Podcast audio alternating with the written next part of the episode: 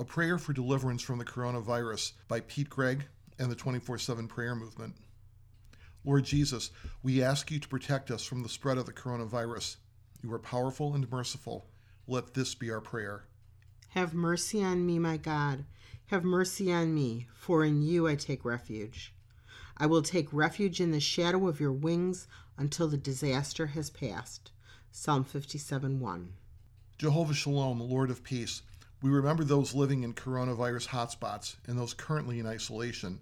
May they know your presence in their isolation, your peace in their turmoil, and your patience in their waiting. Prince of Peace, you are powerful and merciful. Let this be their prayer. May your mercy come quickly to meet us, for we are in desperate need. Help us, God, our Savior, for the glory of your name. Psalm 79 8. God of all comfort and counsel, we pray for those who are grieving, reeling from the sudden loss of loved ones.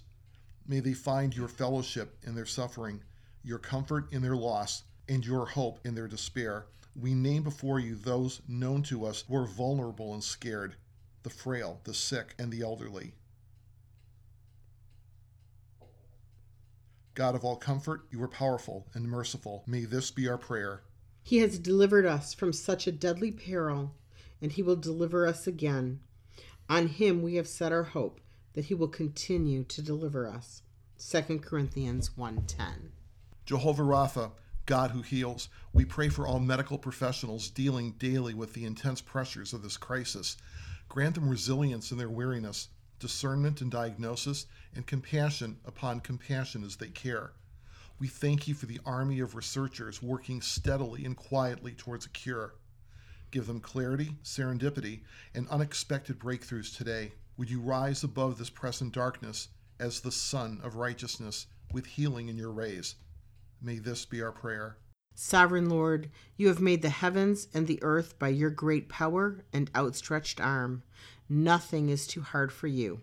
Jeremiah 32 17. God of all wisdom, we pray for our leaders, the World Health Organization, national governments, and local leaders too, heads of schools, hospitals, and other institutions. Since you have positioned these people in public service for this hour, we ask you to grant them wisdom beyond their own wisdom to contain this virus, faith beyond their own faith to fight this fear, and strength beyond their own strength to sustain vital institutions through this time of turmoil. God of all wisdom and counsel, you are powerful and merciful. May this be our prayer. God is our refuge and strength and ever present help in trouble. Therefore, we will not fear. Psalm 46, 1 and 2. I bless you with the words of Psalm 91. Surely he will save you from the fowler's snare and from the deadly pestilence. He will cover you with his feathers, and under his wings you will find refuge. His faithfulness will be your shield and rampart. You will not fear the terror of night, nor the arrow that flies by day, nor the pestilence that stalks in the darkness, nor the plague that destroys at midday. A thousand may fall at your side, ten thousand at your right hand, but it will not come near you.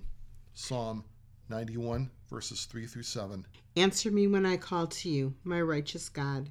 Give me relief from my distress. Have mercy on me and hear my prayer. Psalm 4 1. May El Shaddai, the Lord God Almighty, who loves you, protect you.